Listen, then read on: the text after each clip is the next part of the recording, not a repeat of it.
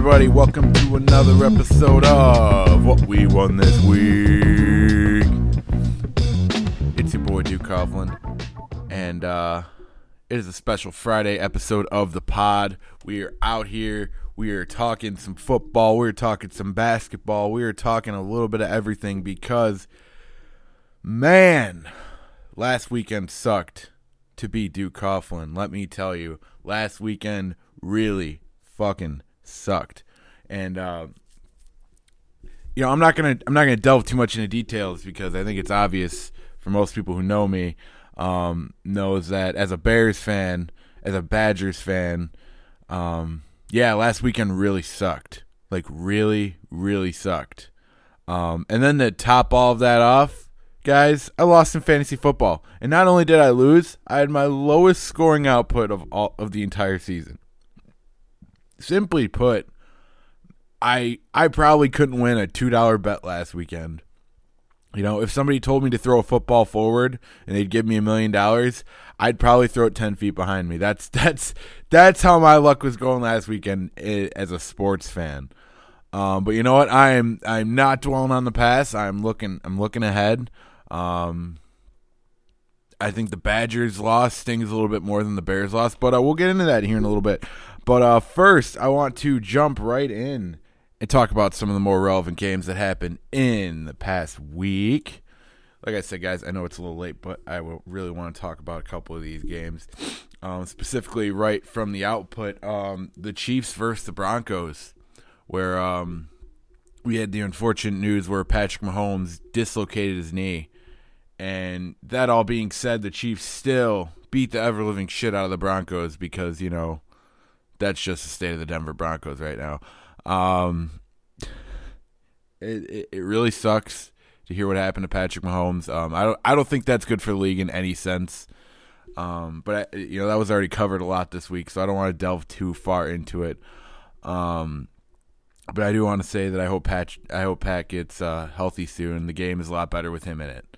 And uh, simply put, you know the Kansas City Chiefs are still a very exciting team, and uh, I don't want to see that go to waste you know, unfortunately, I have a hard time rooting for them because of a certain uh, uh, very fast wide receiver they have.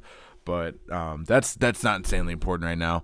Um, uh, get well soon, Patrick Mahomes. Unfortunately, um, yeah, for me, Patrick Mahomes will not be healthy for this next week's game as the Green Bay Packers travel to Arrowhead Stadium. Um, very tough game, I think, for the Packers you know, just just being an Arrowhead, you know, I I just I think that there's just something about playing there. Um, I think the Packers will end up winning this game. I think the Packers even might handily win this game, but it'll probably be your first test of like a true playoff at, like atmosphere so far this year.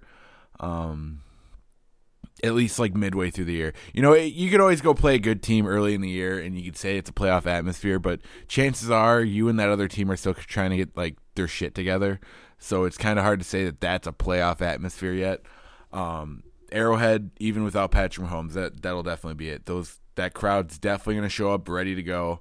Um, especially after Matt Moore still continued to slice up the Broncos this past week. Um, you know, it very well could be a good game. It's a trap game almost. Um, I think when you put this game on the schedule to start the year, you look at Patrick Mahomes versus Aaron Rodgers. That's the obvious, you know, outlook of it, and that's why it got a Sunday night game, you know.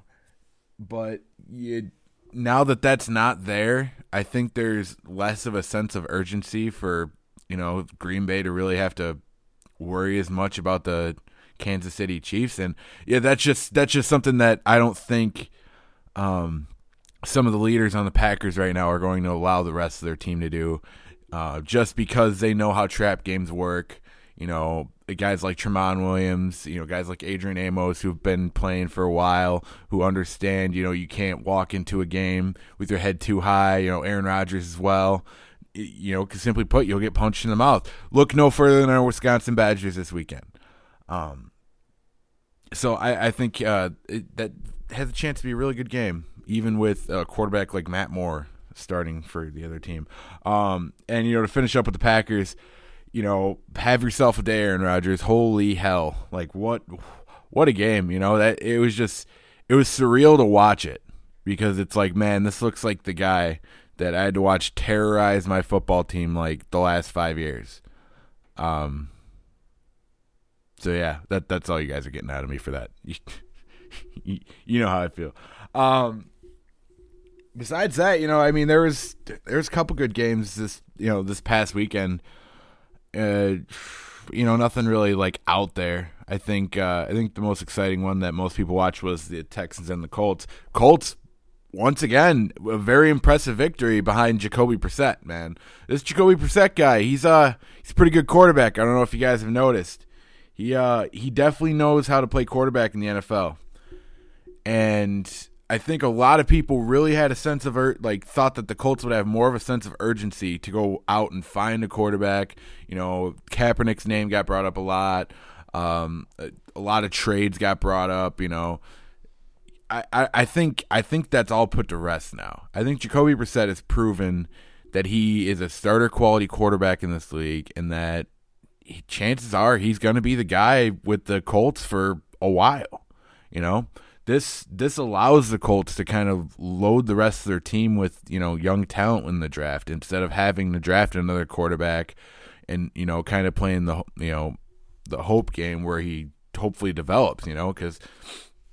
I think when you I think when you play in Indianapolis and you go from or really you know any team and you go from Peyton Manning to Andrew Luck to you know what's next there's a huge chip on your shoulder that you're going to need to perform you know and I th- I feel like Jacoby Brissett has ans you know the the calls there and I feel like Jacoby's answered it very well and that's you know that's not something you necessarily get out of a you know a first year quarterback unless you're insanely lucky.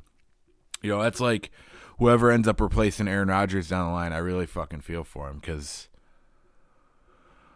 you got some big ass shoes to fill, my man. And I'm, you know, any Packer fans that are listening to me, this isn't a, a shot or anything. I'm seeing it with my own fan base right now. Um, expectations aren't going to be tempered for a young guy. Simply put, you might you might go into drafting a quarterback thinking that you're going to be you're going to be patient. Um, when you realize the guy's not playing like Aaron Rodgers, that patience is going to weigh like way to the side very, very quickly. I mean, I see I see with fan bases all the time. Um, I think it's going to happen with the Patriots. I think it's going to happen. It's going to happen when the Falcons when Matt Ryan retires. It's going to happen. It's going to happen. It, it happens everywhere, you know and not all teams are lucky enough to get into that you know second quarterback right in a row or the third quarterback right in a row. But I think back to the original point, I think the Colts are very, very, very fortunate to have made that trade for Jacoby Brissett um, a couple years ago. Like it, it is easily panned out. The guy looks like he truly belongs in the NFL. Um, Colts are honestly a pretty fucking good team going like in the AFC as the picture is right now, you know, everyone's freaking out about the Patriots. And you know what? I will admit the Patriots defense looks pretty damn good. But cupcakes, man. Who of the Patriots played on the schedule that I'm supposed to be scared of? Like who what win on this schedule tells me that they're a contender? You beat the Ben Ben Roethlisberger Steelers. Like the Steelers have been a drum, like Steelers have been a circus for like the past few weeks. I mean, look at that fucking clown Antonio Brown that came out of there. In or the last few weeks, uh, last few years, I should say. Um, considering Mike Tomlin has damn near no control of that team, and uh, it's really unfortunate because there is a lot of talent on that Steelers team. Uh, Devin Bush specifically, holy hell! I, I, I, I, I said from the draft, you know, that linebacker Devin Bush. I I said it that he was just going to be fucking great from day one, and sure enough, he has proven he is he's the modern day NFL linebacker. You know, he is a strong safety who can shed blocks and you know cover as a middle linebacker. You know, it, and it just it, it boggles the mind that it took this long for this all to happen, considering Brian Urlacher. You know, a lot of people don't know this. Brian Urlacher was actually a safety in college. Like throughout all of college, he was a safety, and then he was drafted in the NFL. The Bears moved him to linebacker, and then magically people were shocked. It's like, holy crap, this guy can cover, he can shed tackles, he can tackle, he can blitz the quarterback. He does a little bit of everything. He's literally like mayhem at the middle linebacker position, and I I feel like that was really the start of like a revolution at the position because you had guys like Ray Lewis who are your typical elite middle linebacker of the day, like of those days, early, you know, late 90s, early 2000s. Ray Lewis was like what every linebacker of that time aspired to be. But I think uh, Brian Urlacher, he almost you almost saw him sacrifice his tackle numbers a little bit because of how much he dropped into coverage, um, how much he focused on, you know, batting batting footballs down, you know, being in the right place at the right time, you know, not necessarily worrying about tackles, having other players worry about tackles so he could sit in coverage more.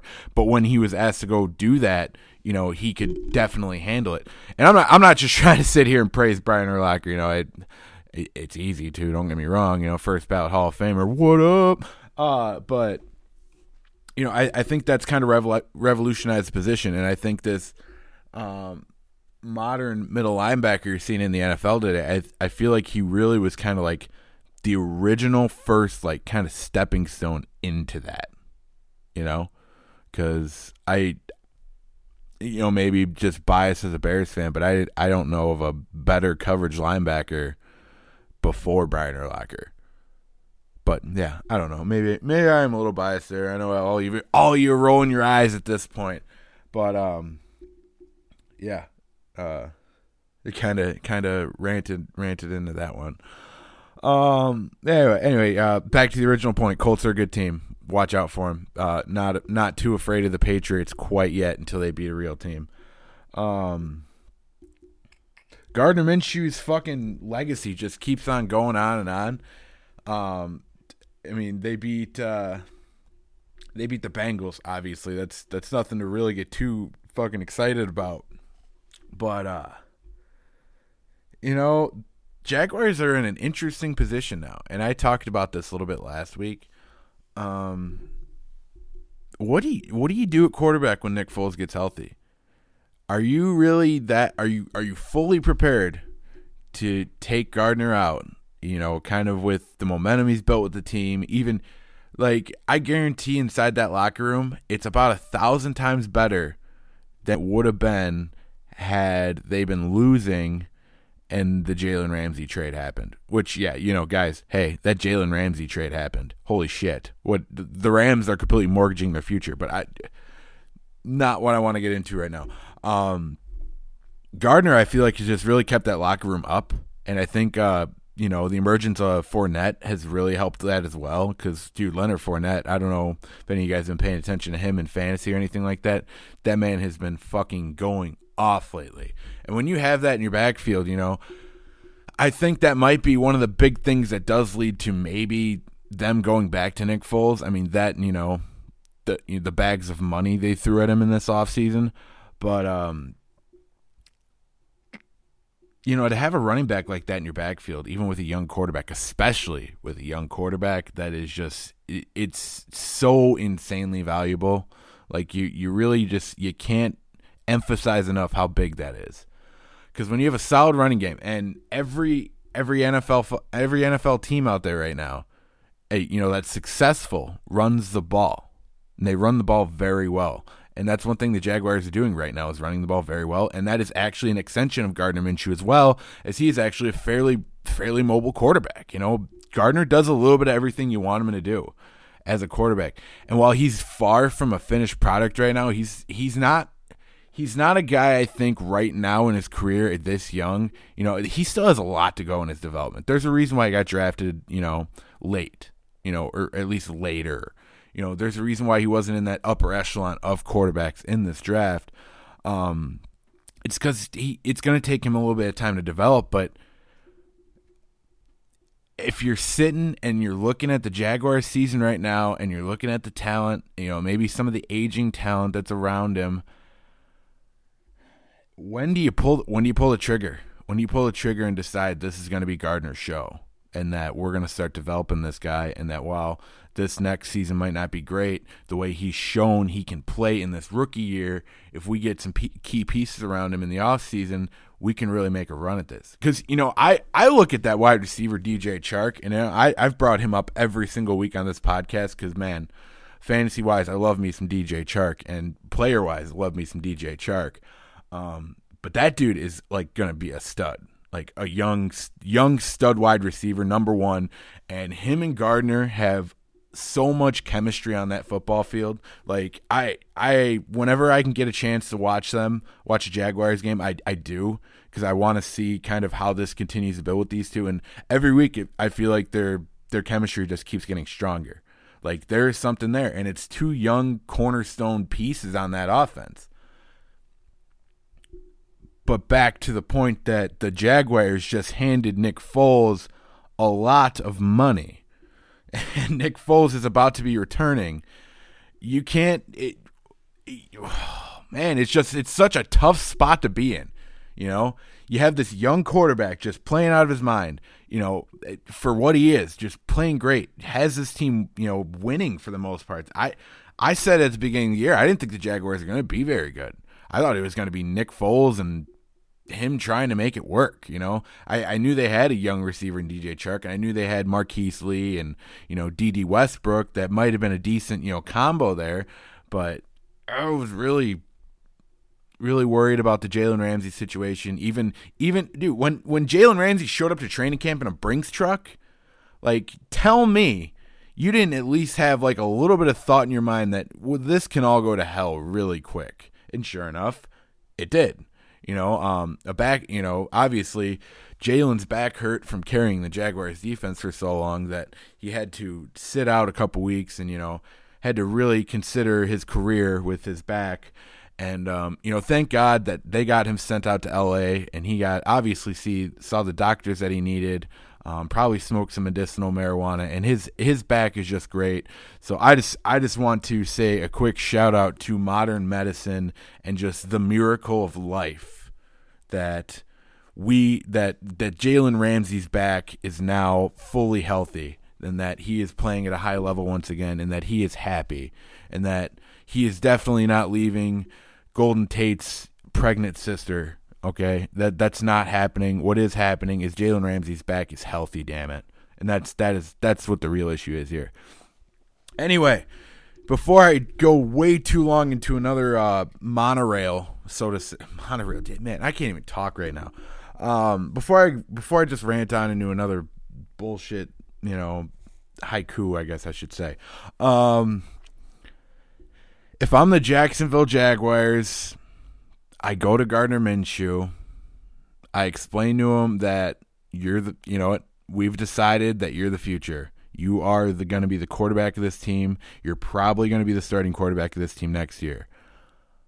Unfortunately, we did just pay Nick all this money. We'd never like, you know, we never like giving a spot up due to injury.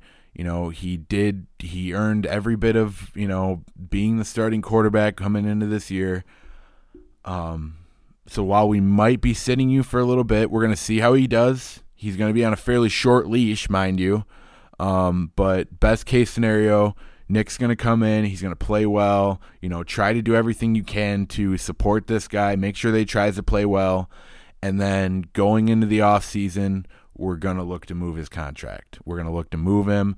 You know, there's going to be teams out there needy for a quarterback. Tampa's probably going to be needy for a quarterback. And, you know, who knows? Bruce Arians, you know, Bruce Arians won with Carson Palmer. I'm guaranteeing he could win with Nick Foles. Um, Tennessee's probably going to be looking for a quarterback. Um, there's going to be a lot of teams out there, you know, that are going to be at least kicking the tires, you know. And if uh, if Trubisky has a, another, you know, if he continues to kind of have a down year, I I would I You know what? I'm just not going to get into that. Okay, that's that's going to be a conversation for a different day. Um, I'm going to wait until the end of the year before we start having that conversation.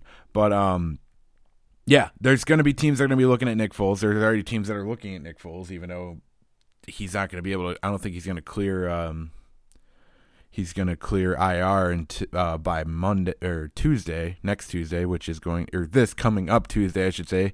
uh, because that's going to be the trade deadline. Um, but that's what I would tell Gardner. I would tell Gardner, like, dude, you are our future. We really don't want to take you out right now, but we have to see what we have in Nick. Um, if Nick can pull off some magic like he did in Philly, you know, lead us to the playoffs, you know, that's that's just making his trade value that much more valuable. You know, who knows? Maybe Carson Wentz fly like falls off a fucking cliff this upcoming year and the Eagles are needy for another quarterback. You know, I, I don't think that's gonna happen considering the Eagles for one reason or another decided that this was a good time to pay Carson Wentz more than God. But, you know, you never know. The NFL's fucking crazy, man. NFL's real crazy. You know, uh, quarterbacks don't grow on trees. You know, the same way, like as Jon Gruden would say, pass rushers don't grow on trees. It's the same thing with quarterbacks. Um, but anyway, you know, moving on there. Um, my boy Gardner, he's going to be the future of the Jacksonville Jaguars. Also a fan of Nick Foles. Hope he succeeds. Um, it's going to be an interesting situation to keep an eye on. Um, moving on. Okay, so all right, I, I, have to bring this up because it was just too fucking funny not to. Because the first thing I thought in my head was this is the most fucking most Miami Dolphins thing I've ever seen. Did anybody like? I hope like you guys caught what happened in that Bills Dolphins game this last weekend. It, you know, and it's easy to see Bills Dolphins on maybe the guide or on your Sunday ticket and think, yeah, there's not a chance I'm trying to watch that game today, and that's totally fine. You know, that's I don't think that's a game a lot of people were going to watch outside of Buffalo or Miami.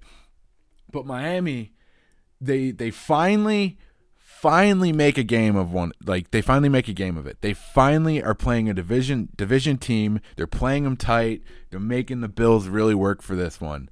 It is 28-21. It's the Bills are up. Dolphins just scored a touchdown. There's like a minute minute 47 left I think I think is what it is. I don't have the video in front of me, but I just I've I have it to memory already because I've I had to watch it so many fucking times.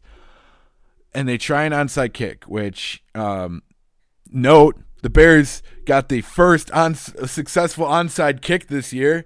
It happened in garbage time, but damn it, I'll take it because there's not a whole lot more I could take out of that Saints Bears game. I'm not even gonna fucking talk about it. Um, but this Bills Dolphins game, man so it's 28 21, about 147 on the clock. Dolphins are trying an onside kick. As they're trying that onside kick, Micah Hyde jumps like 10 feet in the air, grabs this football, and returns it for a touchdown. Like, dude. Dude, that's. Oh, that's so fucking savage. It was like. And it's like the most Dolphins thing ever. Like, can you imagine being a Miami Dolphins fan just seeing, like, watching that go down? I mean, the fact that you've already put yourself through this much of the season as it is, and you're like, yes, you know, we're finally, finally, we're gonna fucking get close to winning a game. We we have a chance here. And you watch Micah Hyde grab that fucking return and just rub his nutsack all over your entire franchise.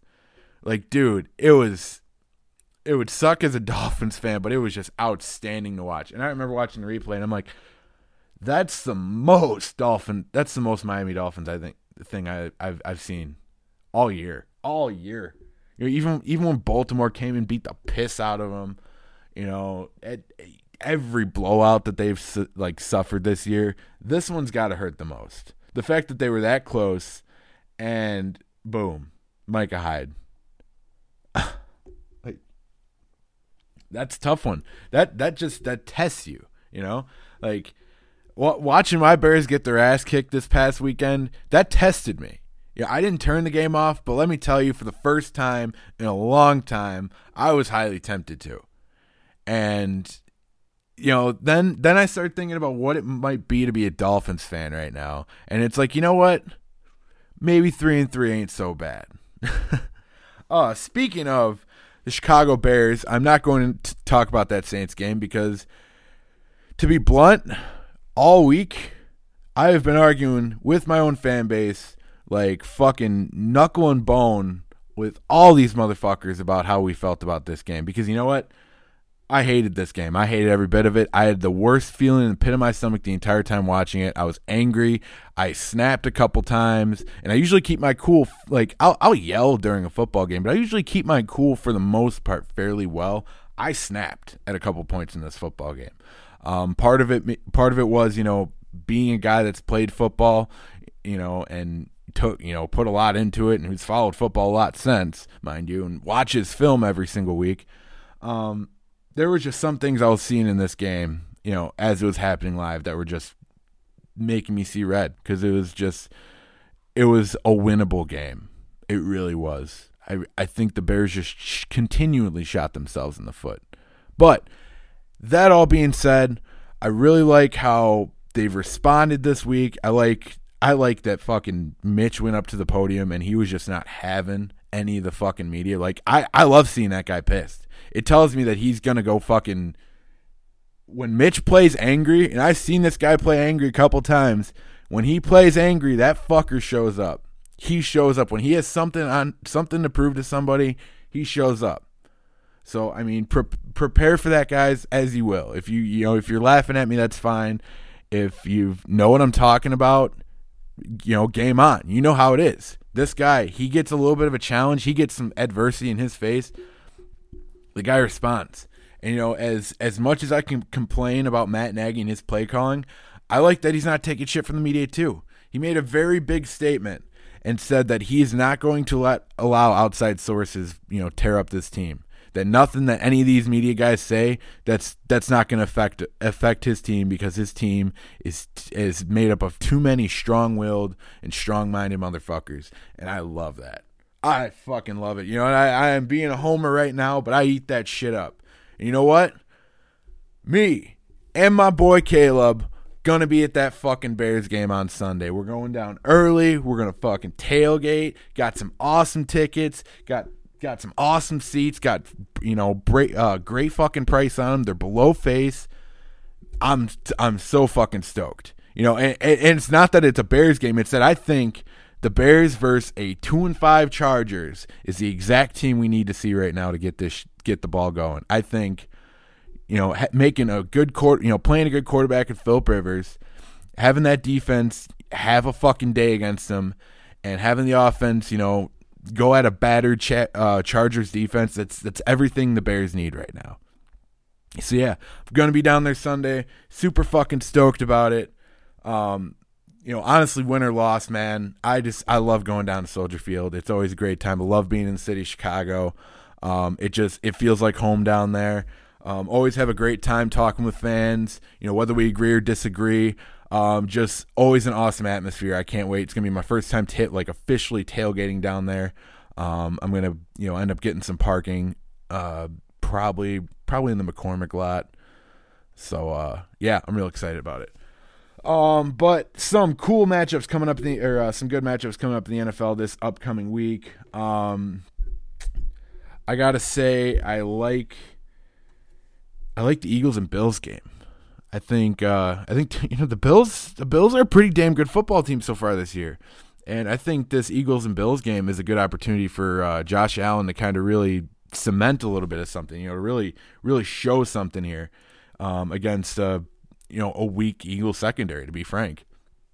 Um, I also, you know, and this is going to sound a little wild. I kind of like that Cardinals and Saints game as well. You know, Kyler Murray, you know, is played fairly well so far. You know, for being a rookie and for being in such a experimental NFL system. To be honest, like the air raid offense in the NFL, that's that's not something that's normal. And he is just he's had a really really good year so far. Not like great by any stretch, but for a rookie, um, a 5'10 rookie, mind you, uh, who really focuses a lot on his feet, he has thrown some dimes out there. He's looked like a number one overall pick. And, you know, I, I didn't totally agree with the pick, but I think it's working out really well for the Cardinals right now. And the Saints are fucking, they're red hot. You know, it doesn't matter really if Teddy Bridgewater or Drew Brees is in there. That defense is going to test you. And, you know, their offense, they're going to get Kamara back this week. They're going to have Latavius Murray as well in the backfield. You know, they have Michael Thomas. and they have I think they have one of the best offensive lines in football. I think um, Ryan Ramczyk over on the right tackle is probably a top three right tackle for me, maybe even top two. I think he's right there with like a Lane Johnson. Um, you know, because he run blocks and he pass blocks very well. You know, and then you got um, Armstead over on the left side, very, very, very, very good pass blocking left tackle. He's been been one for a long time in this league so far. He's got a he's a proven commodity this Saints team is very good. And I'm not just saying that because they beat my Bears last Sunday. They're a very, very good football team. And it's somebody that really the NFC really needs to keep an eye on. But I think the Cardinals are a really intriguing matchup for them. And I think their air raid offense is going to be a great test for that defense. And their defense is really good. But losing Eli Apple in that Bears game is going to be very big. And I kind of want to see how they respond from it and uh, I don't think they're going to have their cornerback PJ Williams for another week for uh, due to suspension. Um, Panthers and 49ers as well, I think is going to be a pretty good game. Um, Panthers have announced that they're going to stick with Kyle Allen moving forward, which is kind of making the whole Cam Newton trade rumors really cir- you know circle around.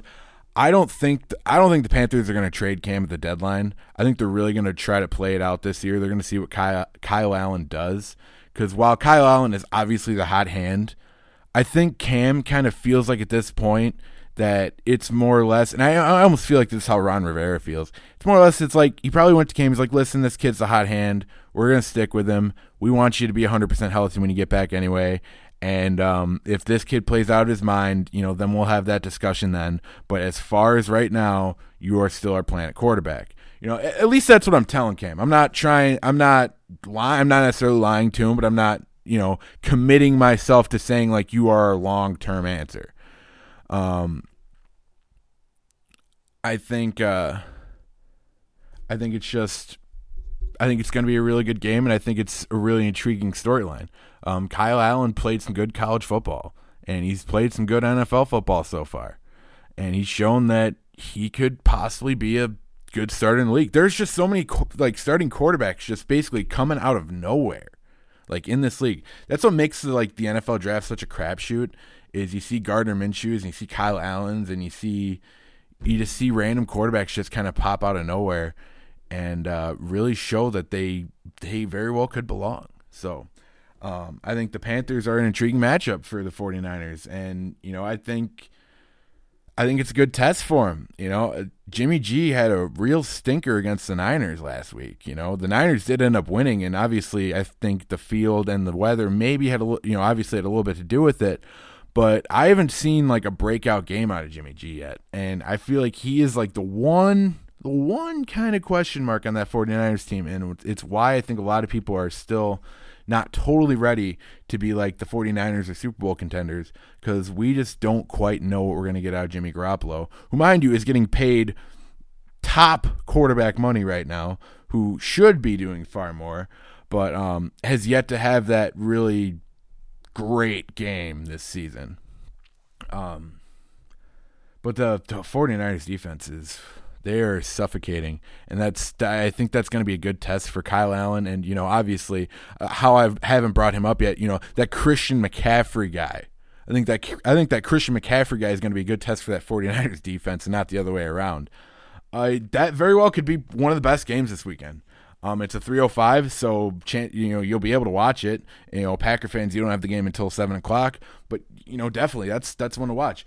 And you know another the other two three o'clock games honestly intrigue me too. I think the Raiders and Texans has a very good chance of being a good game. Um, the Raiders were close in that Packers game until that touchback by Derek Carr, which dude, holy shit, two years in a row, that's rough. Um, but he uh, he played he played really well up to that point, and I still I still feel like Derek is a really good quarterback.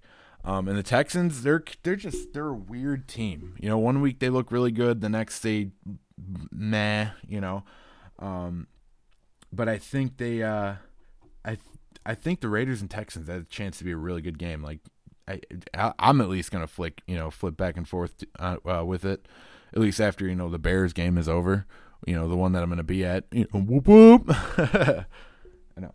Um, and then uh, Browns and the Patriots. You know, first fairly decent test I think for the Patriots. Um, I think the defense is going to eat Baker Mayfield alive personally. But um, you know, and you have Odell Beckham talking about how he would love to play. He would have loved to play with Tom Brady, and man, Cleveland, Cleveland, Cleveland, Cleveland. Um, I, although if Cleveland was going to show that they have any life, this would be the game to do it. Um, even if they didn't beat the Patriots, if they made this close, um, I think that's what makes this matchup intriguing.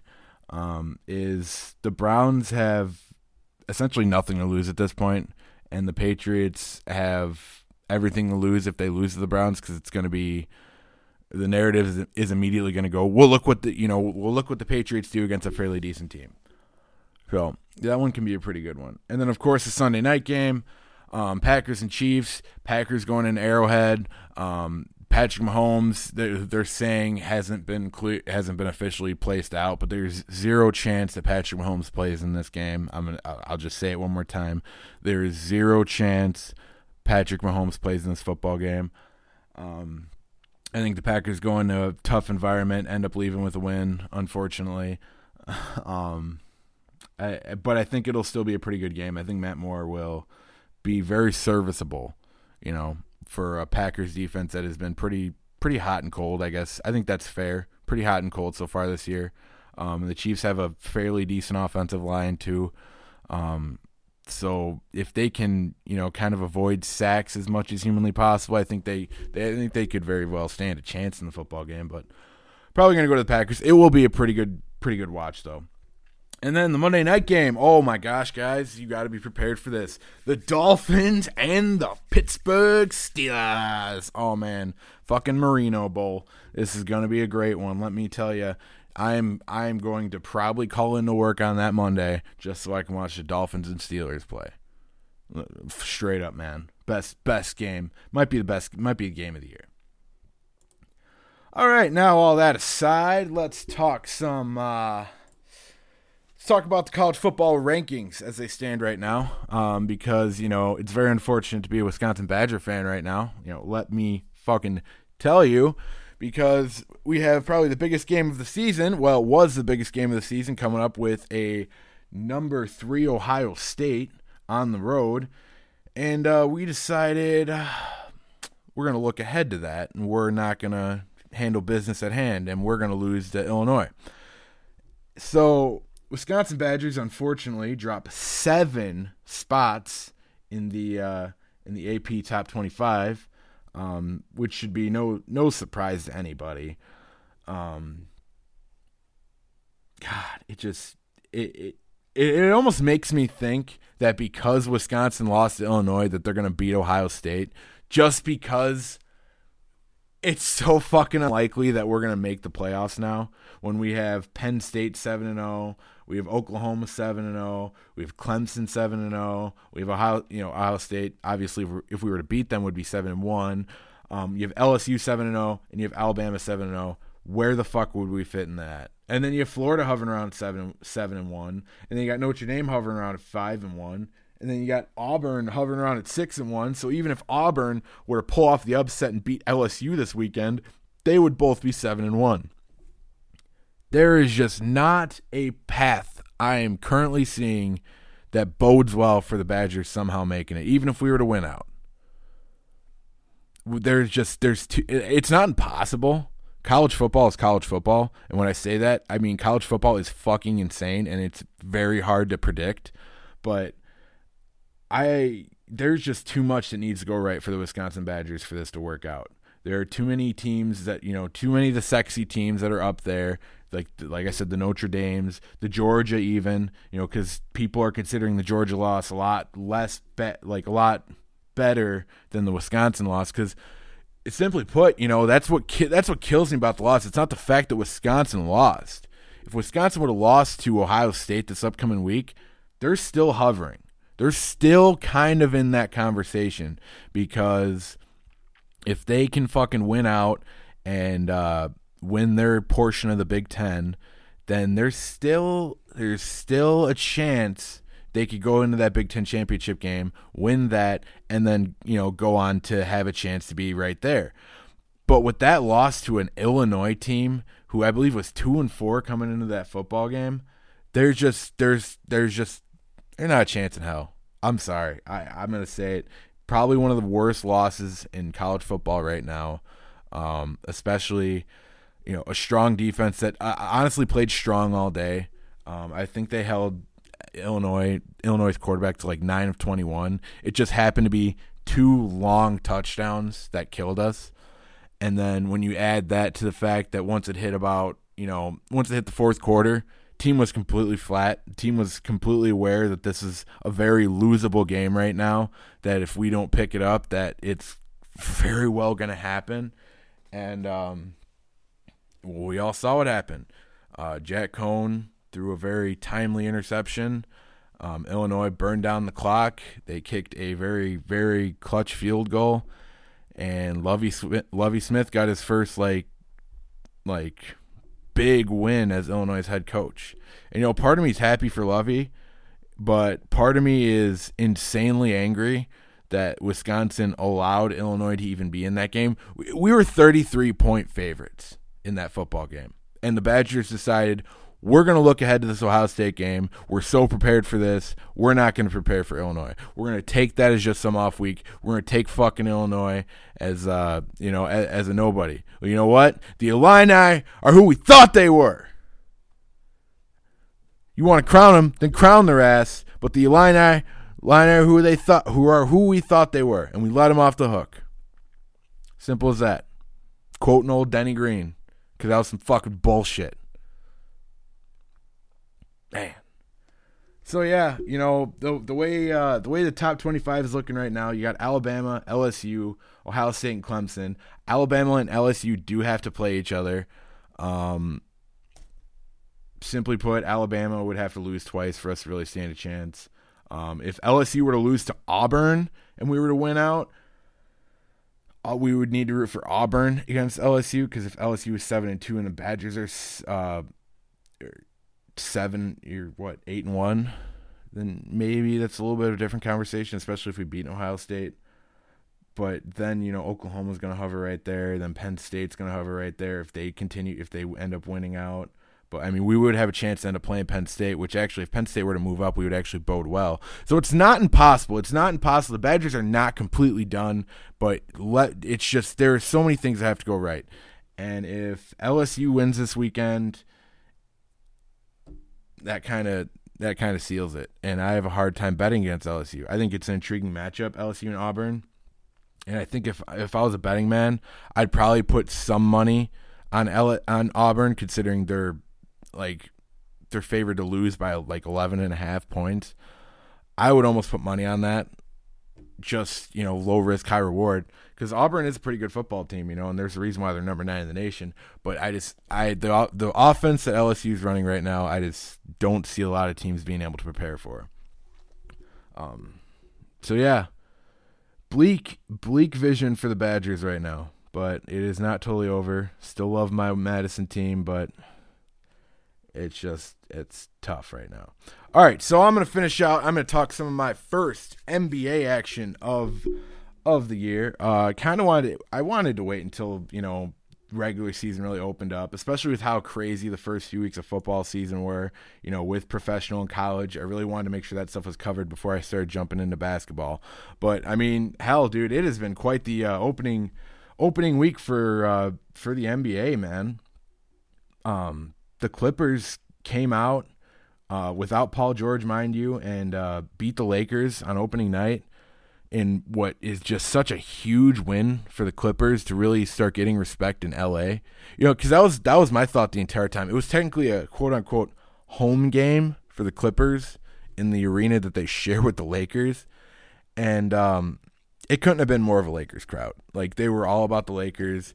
You know, anytime LeBron James had the ball, they were freaking the fuck out. Anytime, like when LeBron dunked, even when they were down by like ten points, the entire crowd erupted and throughout the game, the the Clippers showed kind of what they were last year before they even had stars. That they are a gritty team that has a great bench, that has you know a lot of a lot of talent that isn't maybe superstar talent, but a lot of talent that belongs in an NBA court. Like Lou Williams scores points in bunches off the bench, you know, and they, there's just so many there's just so many pieces there. You know, Patrick Beverley, he's he's an agitator on on the defensive side of the ball, and to have him in the starting lineup with a Kawhi Leonard and when Paul George gets back, Clippers might be one of the best defensive teams in basketball when they're fully healthy.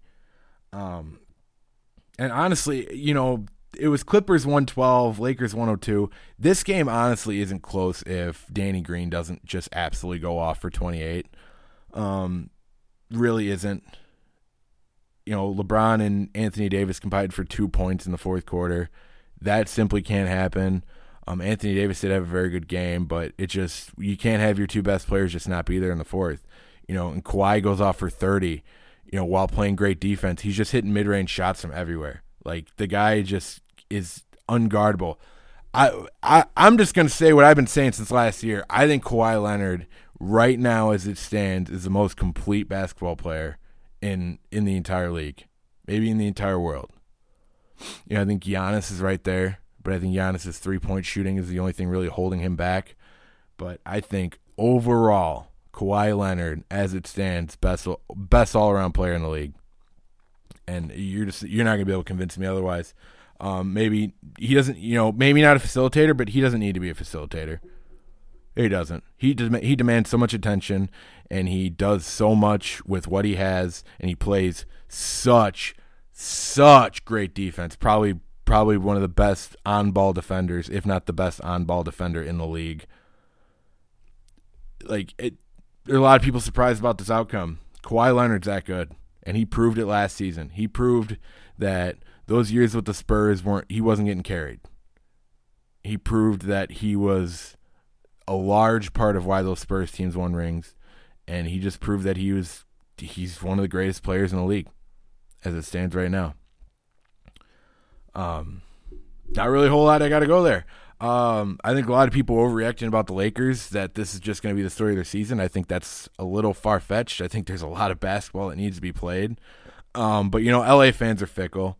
All the, I, I guarantee at least a quarter of the Laker fans well, they were Laker fans when they showed up at that game. I bet you they left and they were Clippers fans. That's just how LA is. Like, like look at the Rams. The second they start losing, it's it's the same. It's the same thing. They jump right off. Um, the Timberwolves ended up beating the Nets. Um, Kyrie Irving goes off for 50 points in this game. They still find a way to lose. Um, dude, Kyrie almost pulled off this like NBA street style like crossover, fall over, pickup, and mid range shot for the win, and he missed it. You know because how that how like however the hell he got this shot up in the first place is honestly incredible.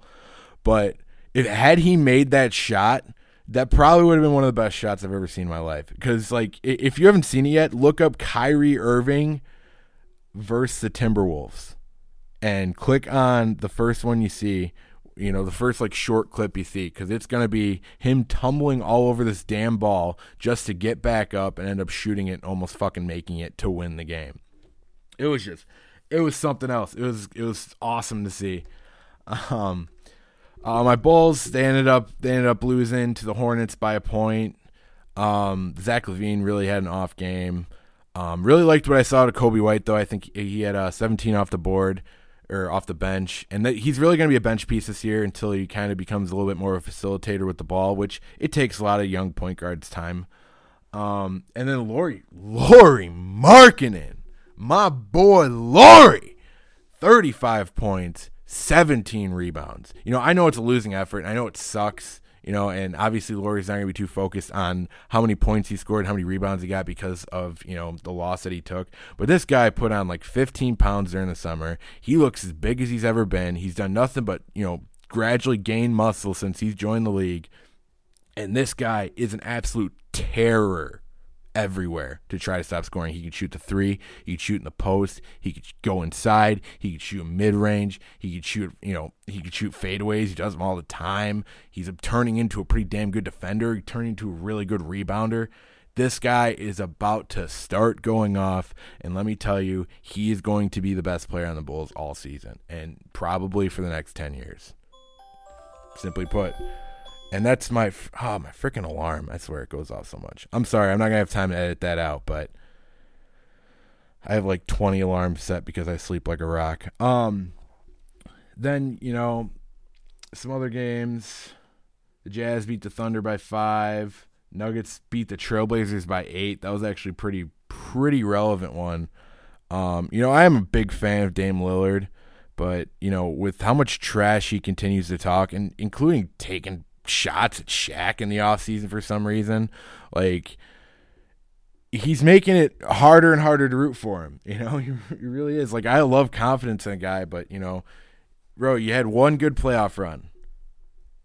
What are you gonna do now? Are you gonna you gonna keep talking, or are you gonna play some basketball?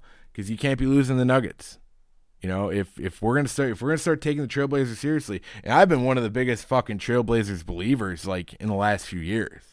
I picked them two years ago to fucking beat the Warriors in the first round. Obviously that didn't happen, but they they have the talent. The talent's there. Dame Lillard is top five point guard, you know, right now in the league, in my opinion.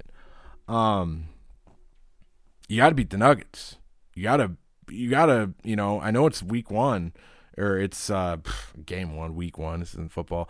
Uh, I know it's game one, but that's that's a statement game. You know, that's a big game. You need to really jump into head first.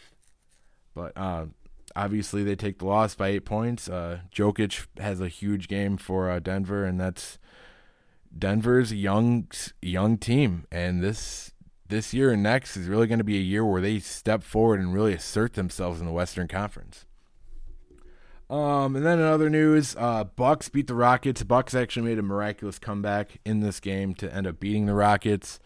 Um, Russell Westbrook had a you know a pretty pretty great game his Rockets debut. James Harden he had an all right game. He really was getting most of his stuff from the line because that's how James Harden plays. Which I don't understand. James is so much more talented of a player to really depend on the free throw lines he does.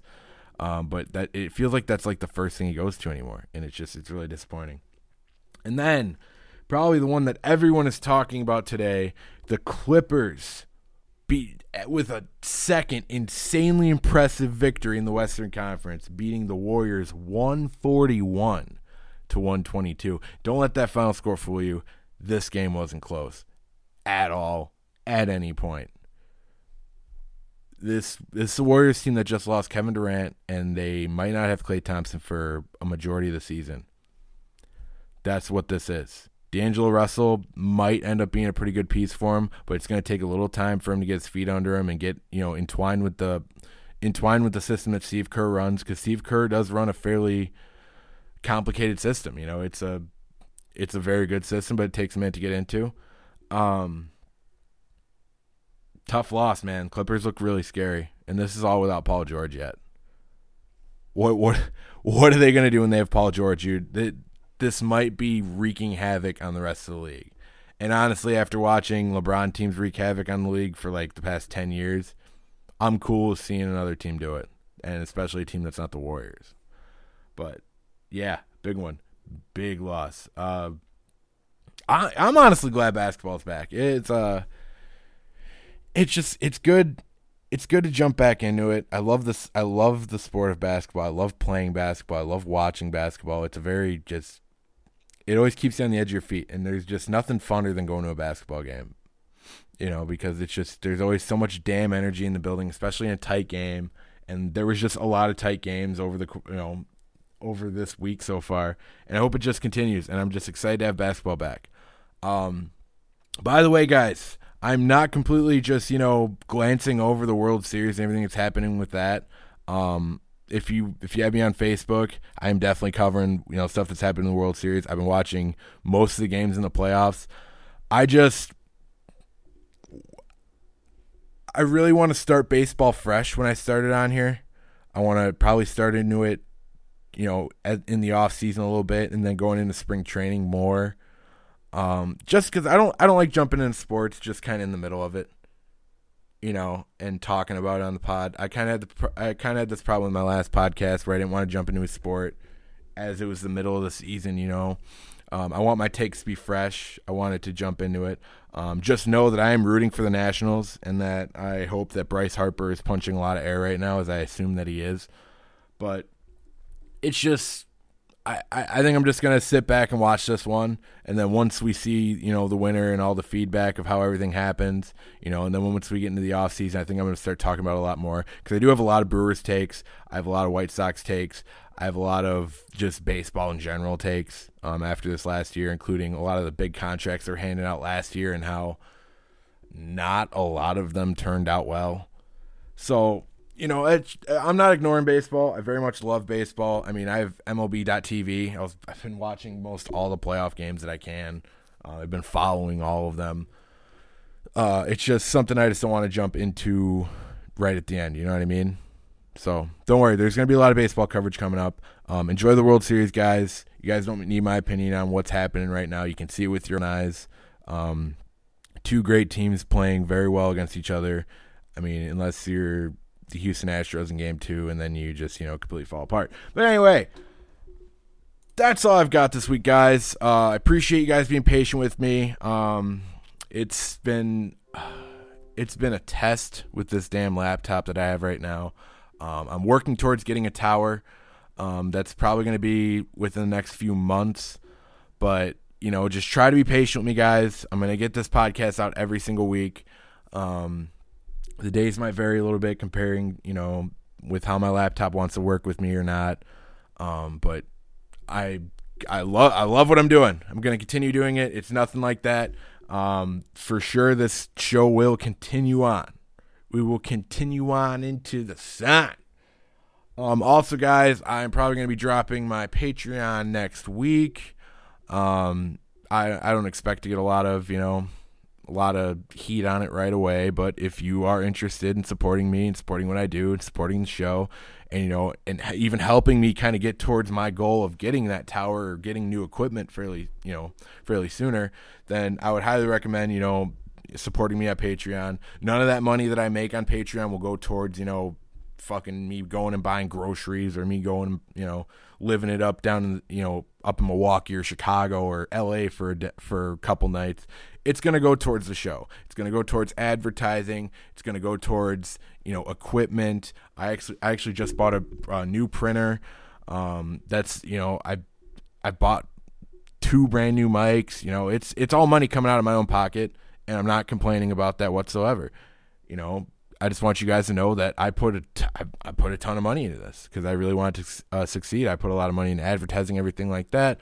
So if you are interested in supporting me, that will help tremendously, even if it's a dollar a month. You know, it just eh, one, you know, every little thing counts. So, all right, I appreciate you guys. Um, hoping to be doing some cameo appearances on uh on some of the other pods in the network here fairly soon. I'm going to hang out with the boys down uh, tomorrow night, and uh, hopefully get some drunken recordings in, you know, have a good ass time. And then Sunday morning, I'm heading down to Chicago for the Bears game. Totally stoked for it. But till I see you guys, go win this week. It's been what we won this week. Have a great weekend.